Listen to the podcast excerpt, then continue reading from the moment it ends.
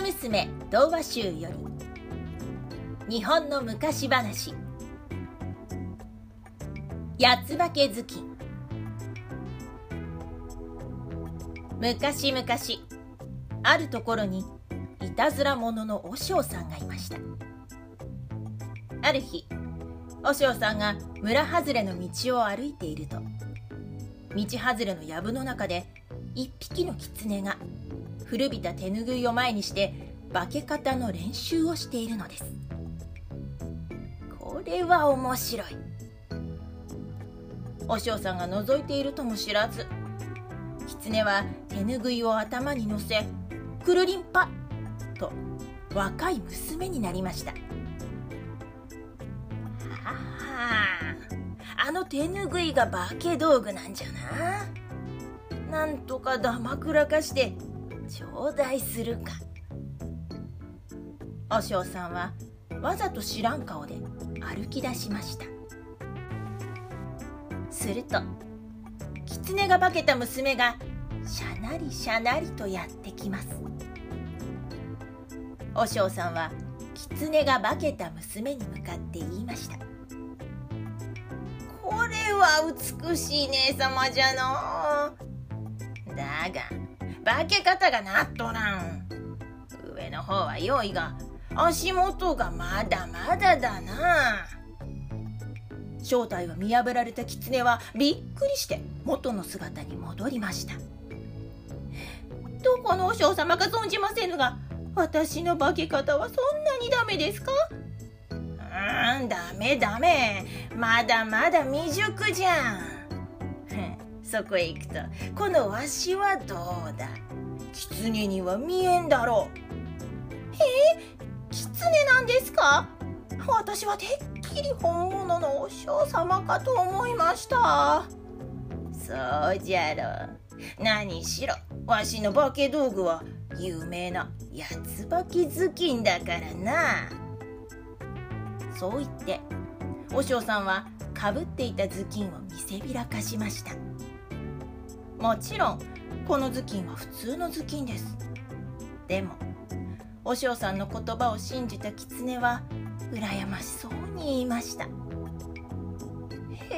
えこれがあの八つ化け頭巾か。いいな。どうだ？なんならお前の手ぬぐいと取り替えてやろうか？ほ本当ですか？それはもうぜひとも。こうして。和尚さんは狐の化け手ぬぐいを手に入れたのです。よしよしうまくいったぞ。和尚さんが寺へ帰ると寺から寺へと見回り役を務める僧正様がお供の小坊主を連れてやってきました。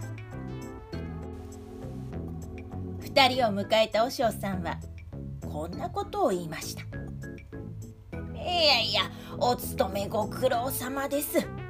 この廊下の先に2つの部屋がございますからどちらでもお気に召す部屋でお休みくださりませ。わしはお茶の支度をしてまいります。ほうそれはありがたい。僧正様はそう言うと廊下の先の片方の部屋の襖を開けました。するとそこには若くて綺麗な娘がにっこり笑って座っていました。僧正様は顔を真っ赤にしながら「おおいやわしは女子には興味はないんじゃよ」小坊主の手前僧正様はそう言って襖を閉めるともう片方の部屋の襖を開けました。するとそこにはりがたい仏像が祀ってありました。おおこれこそがわしにふさわしい。ないどないど僧正様は真面目な顔をしてお経を唱えたもののやはりさっきの綺麗な娘が気にかかります。そのうちに小坊主が居眠りを始めたので僧正様はこっそりと隣の部屋へ行ってみました。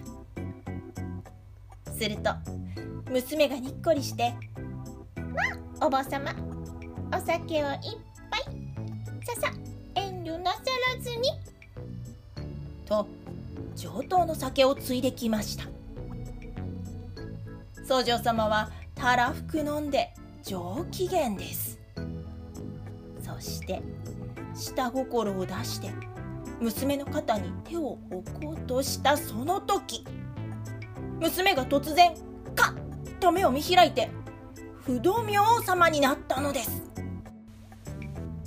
この生臭坊主め仏に仕える身でありながら酒を飲んだ上に女子に手を出したな。やお許しくださいませ。宗城様は裸足のまま外へと逃げ出してしまいました。